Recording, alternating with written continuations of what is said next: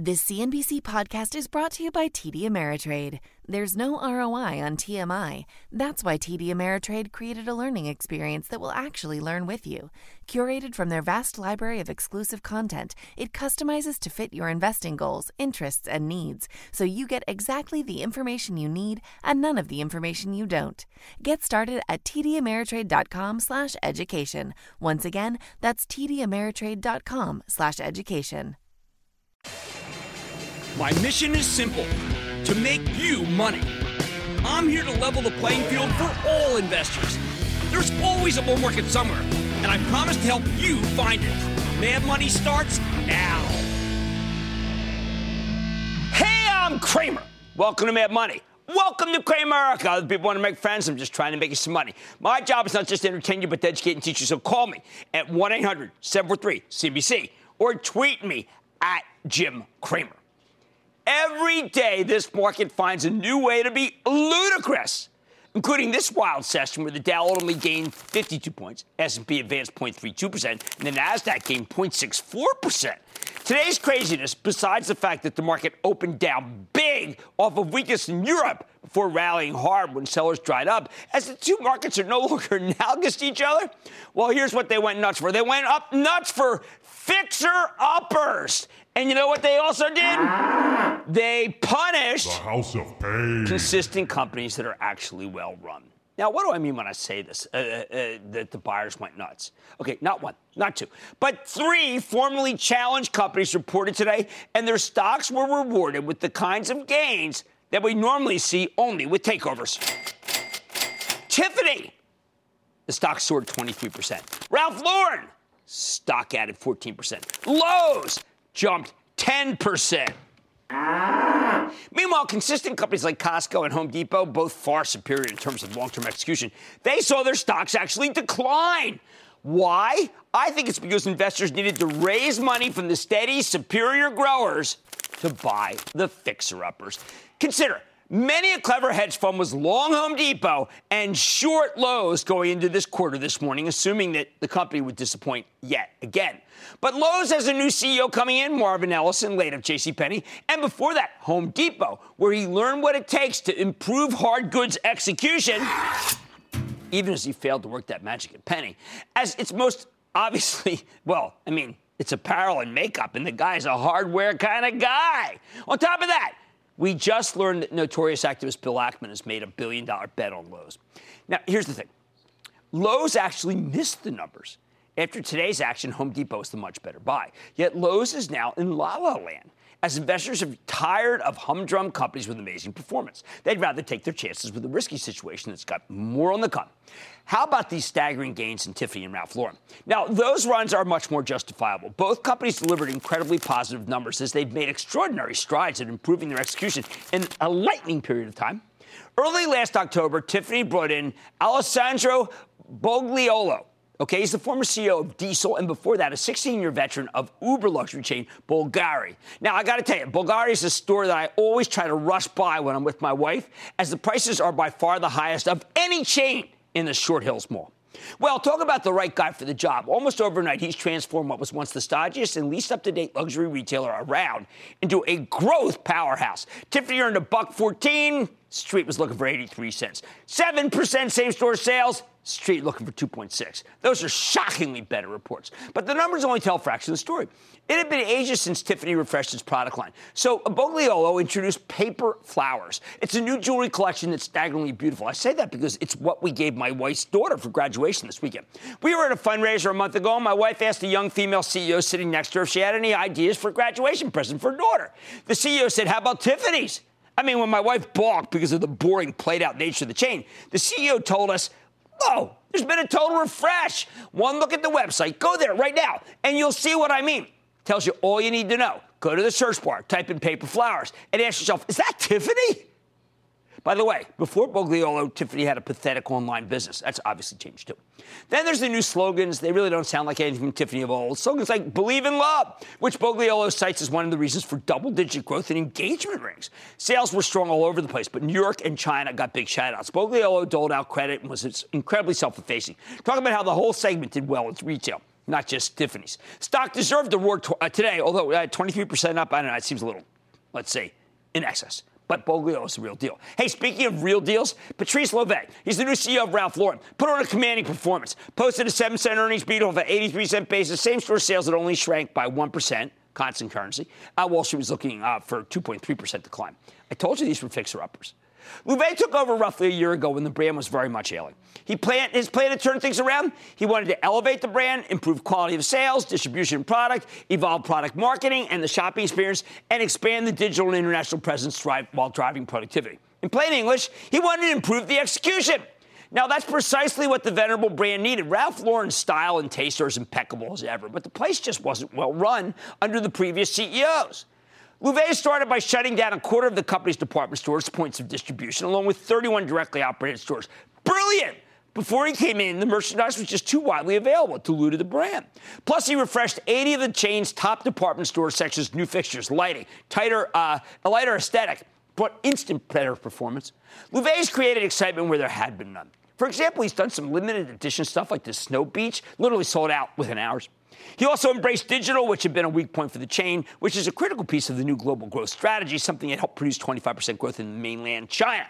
Finally, he's speeding up the time to market of new designs, which, while still slow at nine months, will soon be going to six months and then hopefully three months. That will put Ralph Lauren on par with many of the fashion-forward European retailers. That's a much faster turnaround time. It's huge in that business. I know these changes sound boring, but they illustrate that the problem here was never the style of clothing. It was always the execution, something this new C E O is finally improving, hence the stock's fourteen percent run. That said, while Tiffany and Ralph Lauren did incredible things, it's still tough to watch the consistent company stocks languish. But what really hurts are the failed turnaround stories, or at least the ones that, look, that got clobbered today. Uh, Target.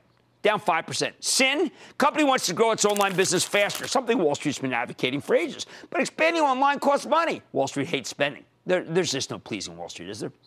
I think the fixer-upper story could have legs. Incredibly inconsistent retailer Williams-Sonoma, so often a disappointment, reported better than expected quarter this Friday evening, its stock is soaring in after-hours trading. Okay, let's talk about the other side, General Electric. When C E O John Flannery spoke at a conference today, he seemed to indicate that the turn at G E is not yet at hand. Nobody said this was going to be a quick fix, but, I mean, did we think the company might be further along than this? Yes. To be fair to Flannery, when he took over last summer, he had no way to know how bad things were. We now know that the previous C E O put a very good face on a very bad situation. And man, am I ever being diplomatic. Flannery's having a hard time writing this, this leaky ship. Here's the bottom line. Today's action tells me that you need to keep your eyes open for a change because, boy, oh, boy, has it ever been rewarded. Or to put it another way, instead of being so blown away by the new Tiffany designs, I should have been blown away by how the stock had failed to keep up with the changes going into the quarter. And while this move seems extreme, it's hard to dislike a market that can get this excited about an earnings report. So excited that if you didn't know better, you would think that Tiffany got a takeover bid, not just a better-than-expected quarter. Rich in Pennsylvania, Rich! Yo, Jimmy, Jimmy, how you doing? Rich, I am Why, doing real good. How about you? Fantastic, fantastic. I value your opinion uh, on a Protolab, uh, three D printing, uh, symbol P R L B. Listen, we do three D printing around here. We do one thing. We do H P, and we never deviate from that. Because we like the pros. Let's go to Kathy in Indiana. Kathy. Hey, Cramer. You are currently coaching three generations of my family with our po- portfolios, and your enthusiasm keeps my kids engaged, and I love that. Thank you.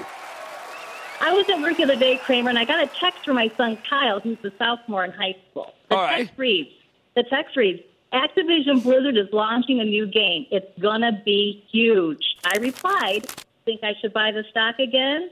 He came back with, they are adding a game mode like Fortnite, but it's not free. It's Call of Duty Black Ops four. Look into it.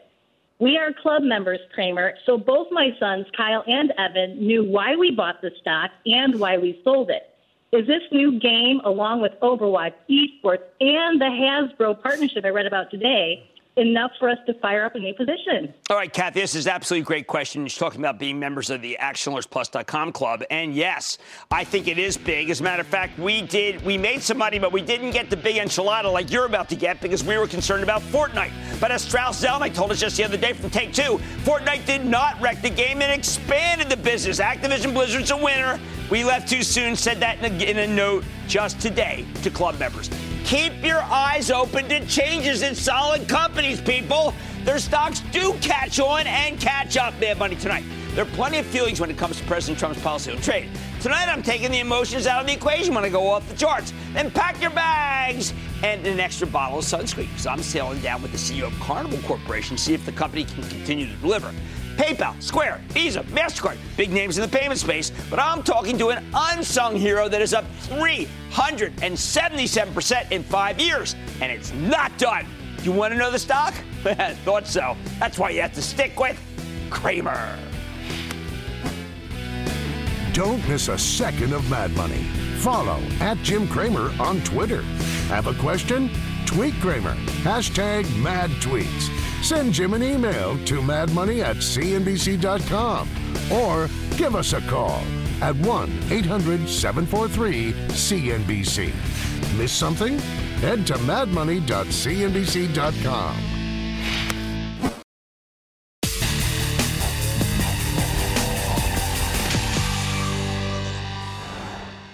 Look, we all know it's an emotional market where everyone's hanging on the edge of their seat in anticipation of the next development in the trade talks with China. First, the trade war is on hold, and we're making accommodations for Z T E, the big Chinese smartphone maker. Then today, the president says there's no deal on Z T E, and the negotiations are, quote, too hard to get done, at least the way they're currently doing it. When the word is good, we go higher. When it's bad, we go lower, like this morning, before we regained our senses and stopped freaking out about China or the weakness in the European markets, which really don't relate to ours. Don't get me wrong. The president's trade policy is probably the single most important issue facing the market. But I don't think we're very good at processing this information, at least not this year. Every time we hear something positive, we become ebullient. Every time we hear something negative, we act like the sky is falling. The problem with that, in the stock market, emotional decisions tend to be bad decisions. When you listen to your feelings, you end up panicking right near the bottom, as many did today, or going all out near the top. So we need to do everything we can to check our emotions at the door. And that's why every week we like to play off the charts. Sometimes the charts will mislead you, no doubt about it, but a good technician can give you some valuable empirical touchstones. So tonight we're going back to the well with Mark Chaikin, the legendary technician who's the founder and C E O of Chaikin Analytics. If you recognize the name, it's because Chaikin invented some of the most important tools in technical analysis. The accumulation distribution line, the Chaikin volume indicator, the Chaikin oscillator, and Chaikin money flow. These have become very important tools of the trade, and they were all created by one guy who happens to have a very good track record. The three weeks ago, the last time we checked in with Chaikin, he recommended three stocks based on his own particular formula for identifying winners. His picks, Marathon Pete, E O G Resources, and General Electric. Since then, Marathon's up eight point two percent, trouncing the S and P five hundred, which rallied three percent over the same period. E O G's rallied four point six percent. But if you waited for a pullback down to around one ten, like Chaikin recommended, the stock gave you, uh, gave you that opening just three days later, you'd be up nearly ten percent from those levels. G E is the only one that's currently underperforming. While the stock was up nine percent as of yesterday, the darn thing gave back nearly all of its gains today. After C E O John Flannery gave a poorly perceived, poorly received presentation. I mean, really poorly. He told us that earnings from G E's power division would remain stagnant this year. No surprise that their natural gas turbine business would remain weak through twenty twenty. Eh, not a shocker. Unfortunately, when asked whether he stands behind the dividend, which currently yields three point three nine percent, Flannery gave a wishy-washy answer that basically boils down to, it depends. Still, two out of three ain't bad. And if you'd taken profits on G E yesterday, you would have a phenomenal trade. How did Chaikin identify these three stocks? He uses three key indicators to determine when something might be worth buying. For example, take a look at the daily chart of Marathon Pete, which you know is a name I really like. Well, first, there's the Chaikin money flow. That's the C M F. You see it. We use it all the time. Measures the level of buying and selling pressure in any given name. It tells you whether the big boys are accumulating or dumping. Then there's the Chaikin relative strength index, okay? Um, and that's uh, which tells you how a stock's been performing compared to the S and P five hundred. Remember, it's relative, okay, over the past six months. Finally, at the very bottom, there's the Chaikin Power Gauge, which is a proprietary tool that distills twenty different fundamental and technical inputs, fundamental, into a reading that can range from very bearish red to very bullish green. Now, when Chaikin recommended Marathon earlier this month, all three of these gauges were giving you positive readings. So has anything changed? Well, based on this chart, he recommends holding on to Marathon here, uh, but he wouldn't buy at these levels. When you look at Chaikin's overbought, oversold index, well, Uh, you can see the stock has become pretty overbought here, meaning it's come up very far, very fast. Good if you owned it, not so good if you're thinking about buying it now. So if you don't own any, Chaikin says, wait for a pullback. Too overbought. By the way, the same goes for the next chart for E O G Resources. This is one of the best oil companies in America. It's been pulling back, but he wants to see more of a dip. As for General Electric today, I mean, just, you know, it's overbought. Okay, G E, now this is different. Today, he thinks, and this is really contrary to everything I heard today, he thinks you're getting the kind of pullback that he wants to see. So rather than freaking out about this decline or waiting for Steve Tusa from J P Morgan to say something real negative tomorrow morning, which I think he probably will, Chaikin says you should take advantage of this and do some buying. So what else is Chaikin like here? I know. Buying. All right, everybody hates G, so maybe that's an interesting take. Now, this is a new one for us from Chaikin. It's Akamai Technologies. Remember, these guys help other companies uh, to smoothly and securely deliver content over the web. It's the security feature that I really like. Akamai started as mostly a streaming video play, and they're still very much the king of that business. But the company also expanded into new areas like cloud security. Now, Akamai's stock has really been roaring lately ever since Elliott Management, the very smart activist hedge fund run by Paul Singer, took a big stake in the company last December. But for Chaikin, it's all about his three key indicators. There's that Chaikin money flow. It's moved positive uh, into positive territory in recent weeks, meaning there's institutional buying. The Chaikin relative strength, it's been looking good for months, okay, relative strength versus the S P I. And the Chaikin power gauge, which is flashing a big green down here, and that's terrific. However, Akamai is very much overbought here. Once again, the overbought index, which is why Chaikin thinks you should wait for a pullback, maybe between seventy-two and seventy-four. That's down more than three bucks from these levels. My view, I like Akamai here. We recommended it at seventy-three in mid-March, but I'd like it even more into weakness because I believe in Elliott Management's ability to take this business to the next level. Now, Chaikin's methodology also points out when a stock might need to be sold, which brings us to the daily chart of Walmart. What's the problem here? While Walmart reported a solid top and bottom line last week, I mean, really, I like the beat very much. The stock keeps getting slammed.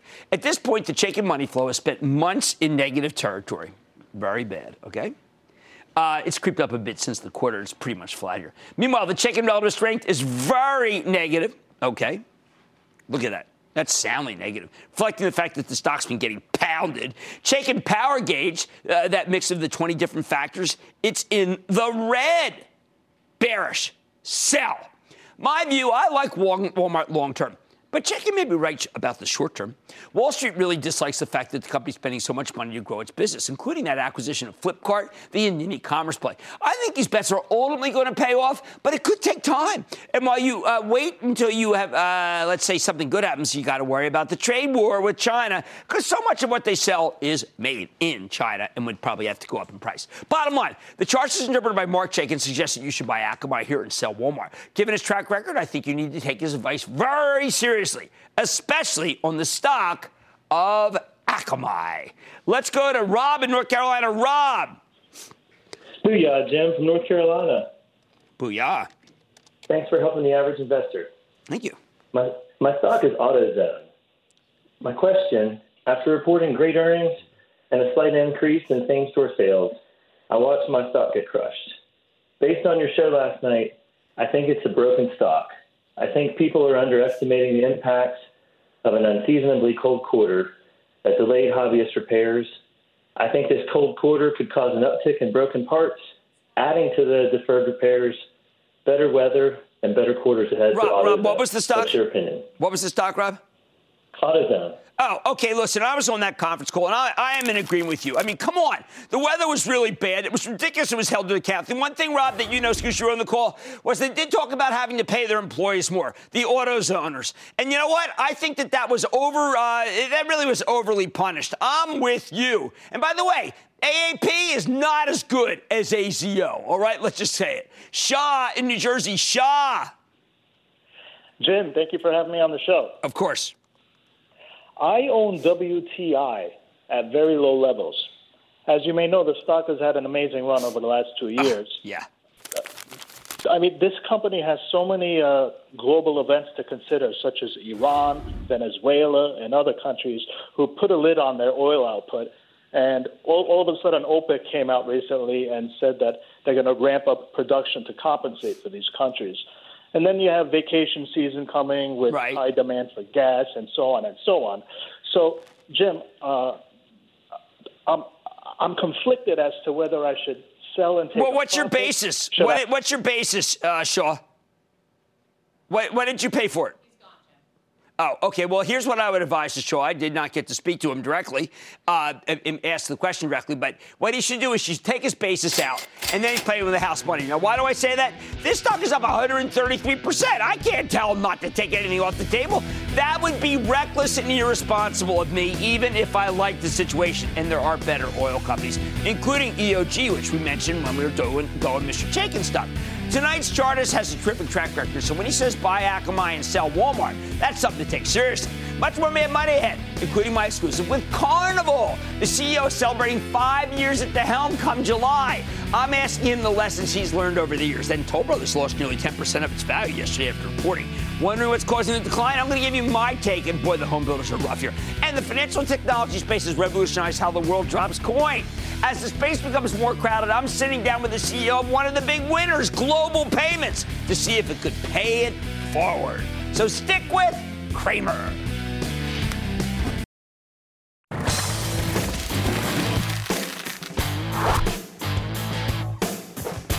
Whenever the price of oil roars higher, investors tend to freak out about the cruise lines, as fuel is one of their largest costs, and they're also concerned about the overcapacity in the industry, too.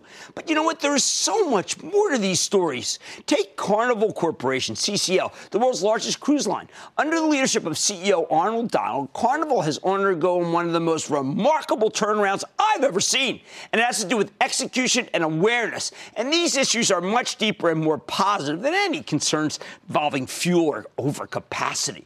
Now, earlier today, we got a chance to check in with Arnold Donald on one of his ships, the Horizon. Take a look. Arnold, it has been almost five years. How has this industry changed, and how have you changed this company? Well, first of all, I want to welcome you aboard the beautiful Carnival Horizon. Thank you. Uh, we've got a little acknowledgement here for Mad Money on the big screen. Can't which, beat that. Which biggest you ever. Absolutely deserve. So thank you. you for being on board. This is our newest ship in the Carnival fleet, and we're very excited about her. And as you know, the naming is occurring uh, later today. Right. So in any event, uh, five years. It's been five years. Man, it seems like only one, to be honest with you. But it's been a fantastic five years. The industry's changed a good little bit. We've gone from languishing in the stock market, as you know, and languishing in performance as an industry, to really outperforming as an industry. And, of course, um, we think we've had a lot to do with that here at the Carnival Corporation. Well, so we've more than doubled earnings, more than doubled um, our return on invested capital, and more than doubled our share price in, in the last five well, years. Well, I'm glad you brought it up, because this is a chance for our viewers to get in. I've always waited until we get a three percent yield. It's never down there. It's always been at the high every time we talk. This is a, the best value I have ever seen, and they're misperceptions. I think they're, let's just check them off. Mm-hmm. People feel that uh, the rates haven't stayed the same. Uh, they've been going down. Totally wrong, no, right? No, totally wrong. No, our yields are going up. They've been going up every year. They're going up again this year, as we've um, shared in our last quarterly earnings report. And uh, so rates, yields are good because we've created more demand than there is capacity, and that's what our job is. And because we exceed our guests' expectations, whether it's on Carnival or any one of our other nine world-leading cruise line brands. The uh, demand that you've created, people don't understand. When I first met you, you said, you know what, we're going to do some original T V programming. And I said, wow, I mean, good luck with that. How's that working? It's working great. You know, we now have five Um, T V programs that we produce in the U S. We also have two in the U K, and we have some activity in Italy as well. But the five shows um, on, on several networks and cable, and we have our own digital network, Ocean View, um, which people can download, and we have additional digital um, streaming, op- you know, viewing opportunities uh, for folks on that. People are all caught up on Wall Street about the idea that there's some of your compadres have taken on, added too many ships. You said famously, a cruise is not a cruise is not a cruise. Explain that. Well, you're right now on the Carnival Horizon, and this is um, our Carnival brand. You know, Shaquille O'Neal is the C F O, the right, Chief Fun Officer. Officer. And so this is a very social brand where everybody on board wants to party and, and engage and socialize with each other. If you take Seabourn, our ultra-luxury, you know, cruise line, that one's very different. Everybody there wants to be pampered, and they want adventures, but it's, it's a, a different kind of an experience. And each brand is very different, and all the other lines that we don't own are also different. So a, a lots of different differentiation across the various brands. The share price uh, is something that you obviously must think is very cheap. You've been a gigantic buyer of your own shares right here. Yeah. Yeah, well, we've been able to return through dividends, right. you know, several billions of dollars over the last, you know, five years. And then, of course, through stock buyback, we've, per, you know, bought back over three billion dollars worth of our own uh, shares. And we'll continue to do that on an opportunistic basis. On the conference call, a lot of talk about Eastern Caribbean not doing up to the expectations, but that's not really what drives your business. It's a small part of it. You know, look, we go to seven hundred ports around the world. Uh, even in the Caribbean, while people are saying Eastern Caribbean is not meeting expectations, the Eastern Caribbean is up over the prior year, so it's still a better year. And the Eastern Caribbean, our ships are full, and people are having a great time, you know, going to the Eastern Caribbean. But of course, we go to the Western Caribbean and the Southern Caribbean, and we go to the Mediterranean, and we go to Antarctica, and we go to Alaska, and you know, we're all over the place, the Baltic. So when you think of all the dispersed um, areas of the world you can visit, we have one hundred five ships. Thousands of itineraries. Um, any one market is a small piece, but the Eastern Caribbean is actually doing better than it did last year. Now, uh, when we last talked, China was an idea, okay? China's much more than an idea now, right? Yeah, well, China someday will be the largest cruise market in the world. It's in their five-year plan. So if it's in, if cruising is in their five-year plan or anything that's in their five-year plans, they're going to make it happen. And so we just want to be a part of that. And we partnered, as you know, with C S S C and the Sovereign Fund, C I C, to establish a domestic cruise line there and uh, to build the first ship in a Chinese shipyard. And so that's in twenty twenty-three. Meanwhile, we have a number of ships home ported there, and our ships are, are doing well. It's a challenging market, but it's embryonic. We are teeny tiny in terms of accessing a total number of uh, travelers that are from China. Uh, one of the bears tells me everyone who's going to take a cruise has taken one, but I think it's kind of underpenetrated. Every market in the world, Jim, is underpenetrated, including the United States. All the cabins in the world add up to less than two percent of the hotel rooms. Less than two percent. One of every two people who cruise, cruise on one of our nine world-leading cruise line brands. So our competition, as I've told you before, is actually land-based vacations. It's not other cruise lines. And because we're chasing the other ninety-eight percent, not the one percent we don't have of the two percent penetration. My, my daughter takes a cruise. Why? Because of Instagram. Millennials, right? They love the backdrop. I mean, that backdrop, but isn't it something? Yeah, look, millennials, Um, boomers, Gen Xers, they all love cruising. But millennials do over-index on cruising, primarily like your daughter, because they're more interested in experience than they are in things. And cruise is all about experience and the human spirit. Now let's deal with uh, the numbers. Strong pricing, uh, lower costs, yeah. and big onboard spending. Yeah, well, onboard spending, of course, people say, well, what else can you sell people? We don't want to sell anybody anything. Okay? Okay. What we want to do is understand what they want. They're on vacation. If you give them what they want, they'll buy it. So our challenge is just to understand what people really want and make it available to them. So we just make things available. And onboard spending, in the forty-five year history of this company, onboard spending has increased every year except one.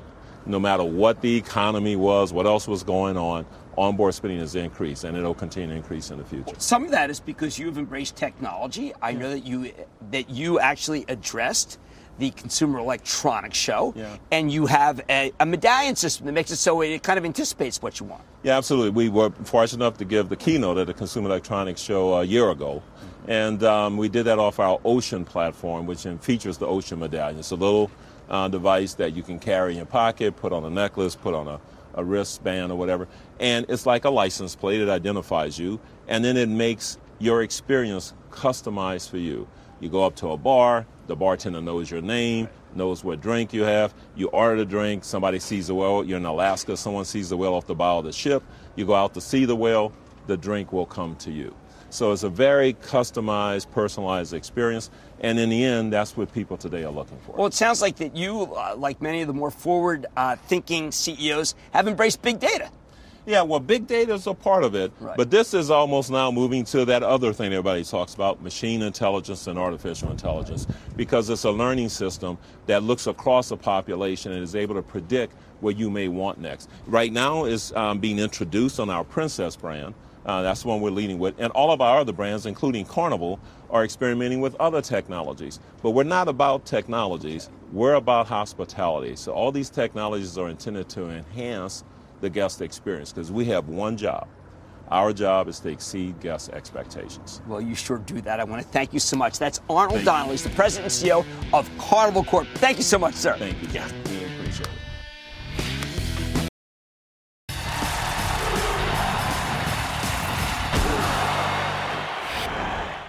When the market turns against a particular industry, you need to prepare yourself for the house of pain. For example, while the home builders bounce today, the group is very much in the crosshairs of the bears. Look at Toll Brothers, one of the best builders in the world. Toll reported a widely paying quarter yesterday, and its stock got eviscerated, losing nine point five percent of its value in a single session. Fell from forty-three to thirty-nine. Oh boy, that's a hefty punishment. As Toll had already tumbled from fifty-two dollars at its peak in January. Then again, last August, it was at thirty-six bucks. So we're basically just repealing the move from late last year. Excuse me. What caused the decline? Toll made some comments about increased costs for labor and for materials. They also had some delayed closings on fifteen homes in California, but they saw some real weakness in higher-end properties in New York City, where the market has softened because of overbuilding. On the other hand, though, this is an amazing time for home builders. As co-founder and chairman Bob Toll told us in the conference call, and I quote, "Jobs are plentiful and employment is low, wages are rising, existing home price appreciation providing the equity for customers to buy new homes. Home ownership and household formation rates are increasing, while supply remains very constrained." End quote. Wow, doesn't that sound pretty good? But, you know, the stock had been up for four straight days going into the report, and much of yesterday's decline was simply repealing that. But, you know what, most important, the analysts were almost all negative about the stock, even though the secular themes that Bob Toll mentioned are pretty unassailable. So we got to ask ourselves, what makes these analysts just hate this stock? What's, why are they so negative? That's because the analysts have developed an alternate universe theory about the home builders. As they see it, interest rates are rising, and that's going to crush this business. Doesn't matter what Toll Brothers can show, that's not the case. They can't explain why it's not the case, uh, even though rates went down today. To the analysts, you see the die has been cast. At the same time, they're convinced that raw costs will just keep getting worse no matter what. Same with labor. I think this is very much a, a once burned, twice shy situation. In the back of their minds, I bet these home analysts see a two thousand five two thousand six situation developing where Toll simply didn't see the top coming. That's a shame, because if you go back to their conference calls leading up to the housing crisis, Bob Toll definitely did see the dislocation coming. He repeatedly excoriated the marketplace for being too hot. We're just not getting that read now. If the price of lumber were to go down, the whole story would be different. Given that the run in lumber has a lot to do with NAFTA politics, well, it doesn't seem so far-fetched that lumber won't go down. It, it can go down. Finally, if Toll Brothers really believed things were dire, then it would never have been such a voracious buyer of its own stock right here. They've shrunk the share count by fourteen percent since twenty fourteen. That's a huge statement, given that historically Toll actually hasn't been very aggressive about buying its stock back at all. So what can you do? If you own a stock like Toll here, well, you're fighting the Wall Street playbook. That playbook says to sell the home builders when rates are rising. End of story. But I think this is an unusual situation where a roaring economy means that Toll's future may be brighter than its past. The problem is, even if Toll can deliver excellent numbers, most investors will just keep waiting for something bad to happen anyway. Toll doesn't deserve this kind of treatment, but as Clint says in Unforgiven, deserves got nothing to do with it. It's so hard to buck this kind of negative trend that all I can say is if you have to let Toll stock come down before you can try to make a stand. What can change this direction? Three things.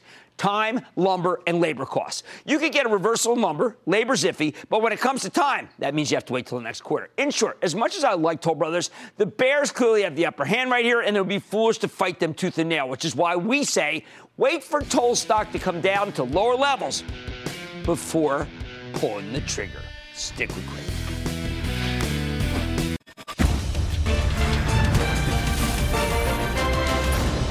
Tomorrow, kick off the trading day with Squawk on the Street. Live from Post nine at the N Y S E. It's exhausting because it's just not logical. I mean, you know what? This is it, David. Peace, live long and prosper. It's not logical. Oh, got it. Spock, right. Spock was logical. It all starts at nine a.m. Eastern.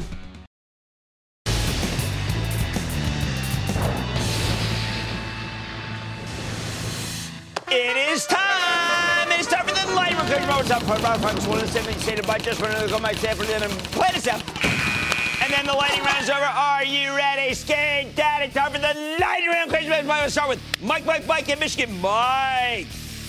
Booyah, Jim. How are you? Mike, I am doing well. How about you? I'm excellent in sunny Michigan. My wife and I are uh, holding on to a couple thousand shares of Sirius, and average price about four fifty a share. Wondering if we should you buy hold more. It. Now, who has been consistently behind the stock ever since four? Was it Mister Maddow? No, it was me. I'm not backing away. Let's go to Bessie in Illinois. Bessie. Hi, Jim. Hey, Bessie. Um, Boya from Chicago. You're the best. Thank you for all your wisdom. Thank you. And I love Jim, that praise. I need it. What's up?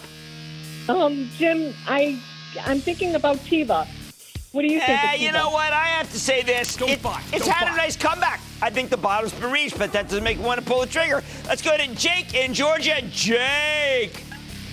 How you doing, Jim? Booyah. Booyah. I'm a new investor in the market, and I wanted to know what your thoughts were on uh, I Q. Oh, man. You know, when it comes to China, what do we like? We like Baidu. We like Alibaba. We like Baozun. And that is it. The rest... Sanjay in Michigan. Sanjay. Hi, Jim. Professor Sanjay. Investor, how are you? Okay, how are you? Good.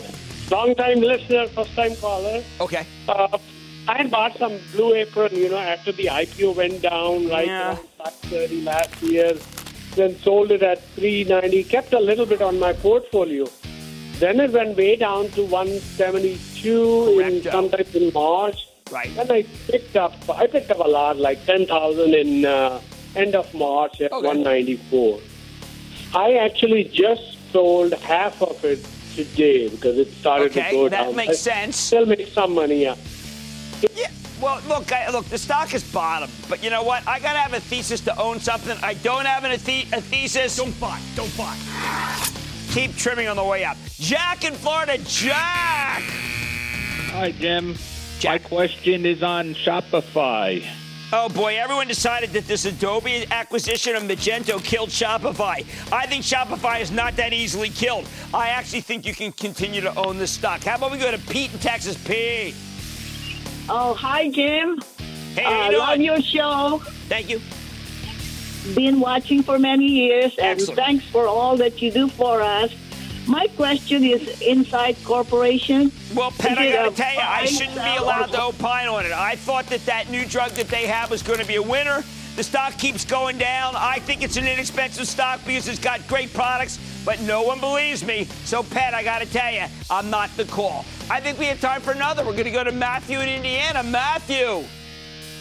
Booyah, Jim. Booyah. Thanks for taking my call. My stock continues to outpace the sector. E-Trade Financial, buy or hold. No, man, they are in the sweet spot. You got to be in. Buy, buy, buy, buy, buy, buy, buy, buy, buy, buy, buy. That's the right time for this stock. And that, ladies and gentlemen, of the Lightning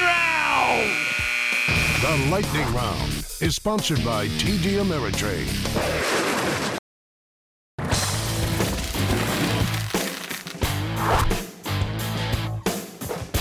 Regular viewers know that I'm a big fan of the payment space, and with good reason. Hey, look, lately Visa and MasterCard have caught fire. But tonight I want to focus on a lesser-known part of the industry that hasn't been keeping pace with the credit card companies lately, Global Payments, G P N for all you home gamers. Global Payments is what's known as a merchant acquirer. They're the ones who sign up retailers to credit card networks, enabling merchants to accept electronic payments. Basically, they own the client relationships in this business, and they get two to three percent cut from every transaction. On top of that, Global Payments has some exposure to e-commerce, cross-border payments, gambling-related solutions, mostly though they're a merchant acquirer. Now, Global Payments reported a strong quarter roughly three weeks ago. Not only did they beat Wall Street's ex- uh, sales and earnings estimates, the company also raised its full-year forecast for both the top and bottom lines. Their business accelerated nicely, double-digit organic growth. Yet while the stock has been a fantastic long-term performer, up three hundred seventy-seven percent over the last five years, it's been lagging behind the credit card names of late, only rallying about nine percent since I recommended in early November. Makes no sense. Deserves much more. So let's take a closer look with Jeff Sloan, the C E O of Global Payments, to learn more about his company and where it's headed. Mister Sloan, welcome to Mad Money. Good to see you, sir. Thanks, Jim. Thank you for coming on, Jeff. All right, here's my thinking. Tell me if you think I'm wrong, but you've spoiled Wall Street. You have had much faster growth than everybody, and so when you report much faster growth than everybody, people say, oh, okay, well, that's fine. That's Global Payments. I mean, that's kind of how I feel about your stock right now. Well, I think you're absolutely right. I think markets go in cycles. You talk about this all the time. Sometimes everything is good. Sometimes everything is not enough, and I think that's exactly where we are. We try to focus, Jim, on how distinctive our technologies are and distinctive our distribution is, coupled with the emerging markets that you just described, and that produces the results that you've alluded to. Well, I'm glad you mentioned that you, what you're focused on, because to me, you're a software company. I mean, fintech, that means nothing to me anymore. You're a software company that has the best software, and you're giving it to merchants in the cheapest, cheapest form. Yeah, you're exactly right in what you said. So today, about forty percent of the business is technology-enabled, where we're really? selling our own software. By the way, we sell it not just in restaurants, but in universities like Bucknell, for example. Right, that's true. My son just graduated last week from the University of Pennsylvania, so when I paid his tuition, I paid it with our software online, right. And then he goes to the commissary, the cafeteria, and we are involved in that too. And we're also involved in about forty thousand schools across the United States. So that is our technology enablement. That's forty percent of the company today. It's going to be sixty percent right. of the company. Event also, I thought that was great. Event organizations, community organizations, they don't know how to do it. They're cash-based. You make it so that it's so that they can accept it. That's exactly right, Jim. So one of the things I think we've done a very nice job of, an active network, right. which we purchased from Vista Equity Partners in September of seventeen, is a great example of this. We're a complete outsourcer. So um, the Y M C A, for example, Stanford University, right. turns to us and says, listen, we don't know how to manage these events. We don't know how to track down consumers. We don't know how to integrate your phone, where you can sign up right. for a triathlon on your phone, pay with your thumb, and go sign up the event. That's what you guys do. Please do that for us. As you can imagine, that's a very sticky, high-retention type of business, uh, business with very fair pricing. Now, you've got some fabulous relationships overseas and not in traditional places. Great business in the Philippines, which is large. People are worried about Europe. But but when you have a business like uh, with a Czech bank or with a Spanish bank, those are the two hot markets. Europe is not one flavor. You're exactly right in what you said. So what we're most proud of, and probably one of the secrets about Global Payments, is that a quarter of the business is outside the United States. Right. That's in Europe and that's in Asia. Our faster growth markets in continental Europe with Erste Bank, which is based in Vienna, yeah. is in the Czech Republic, where we have about half the market of the Czech Republic, in Romania uh, and the like. We have the same thing in Asia, where we're across thirteen markets in Asia, which is where all the growth is. In the context right. of the Philippines, as you mentioned, fastest G D P growth in Asia, faster in some cases than in China. We have twenty-eight percent of the acquiring market, of the payments technology market, in the Philippines with our partner. So that's what's driving the outsized growth that you referred to. fifteen percent organic revenue growth in Asia last quarter, twenty-two percent in Europe, about you know nine percent right. uh, uh, constant currency. Okay, so one of the things I was thinking about, uh, your C F O had a great line of people said, well, hold on, wait a second, where do I get the app? And you were saying, no, it's actually the merchant. This is not Visa or MasterCard, and it's a different kind of uh, system. You, you, you're not expected necessarily to know who Global Payments is if you're one of our viewers. You're exactly right. So we're really a business-to-business, to-consumer right. type of business at the end of the day, so we really stay behind the scenes. But increasingly in our businesses like Active or in our university business or in our schools business, we're developing the mobile app ourselves, and our partners are, of course, using that. So, for example, in the case of our restaurant business, where we have one hundred thousand quick service restaurants just in the United States, uh, when we look at our partners like Bojangles or Whataburger, you can actually order your sandwich online, pay with your thumb, and go pick it up. That's really all our stuff. To your point, we don't talk a lot about it at the end of the day, because the most important thing, Jim, is the merchant. It's right. not Global Payments. Obviously, we charge a fair price for that. Now, uh, one last one. Uh, PayPal, which you know we like very much. We like mm-hmm. Dan Schulman. You guys have a long-standing relationship with them. They just acquired a company that could make it so that they're far more competitive with Square. Will you figure in in the bundle? Yeah, so I would say is they're a terrific partner of ours. I think Dan is right. a great guy, and that's a, um, a, a great business. Uh, the way we look at it is, first, I would say that uh, the business has always been very competitive. Right. So it's not like Barclays doesn't know how to do acquiring in the United Kingdom, or J P M isn't smart. Right, I mean, J P M, if you have an account with, if you have a checking account with them, you tend to like end up being their customer. That's exactly right. So we already have very smart, intensely right. competitive businesses. But to step back for a second, when you ask our folks in Europe, we just don't run into iZettle that much. And the reason for that is they tend to be a little bit like Square, really at the micro-merchant level. Oh, so okay. our typical merchant worldwide, but particularly here in the United States, is about two hundred fifty thousand dollars a year of, of volume. So those merchants are much smaller. I'll give you a way of comparison. um, one hundred fifty million dollars in revenue for iZettle on five hundred thousand merchants. We have as many merchants. Our revenues quadruple that. Yeah, so it just point. gives you a sense of the average size. So it's not to say it's not a good company. It's just to say that that doesn't really change the landscape the way we uh, actually operate. We expect PayPal will continue to be a great partner. All right, great. I wanted to clarify that. And Global Payments, just like I said at the top of the show, is one of the consistent great companies that right now is not being rewarded, but will over time. And that's what matters in Mad Money. That's Jeff Sloan, C E O of Global Payments. Terrific company. Mad Money's back after the break.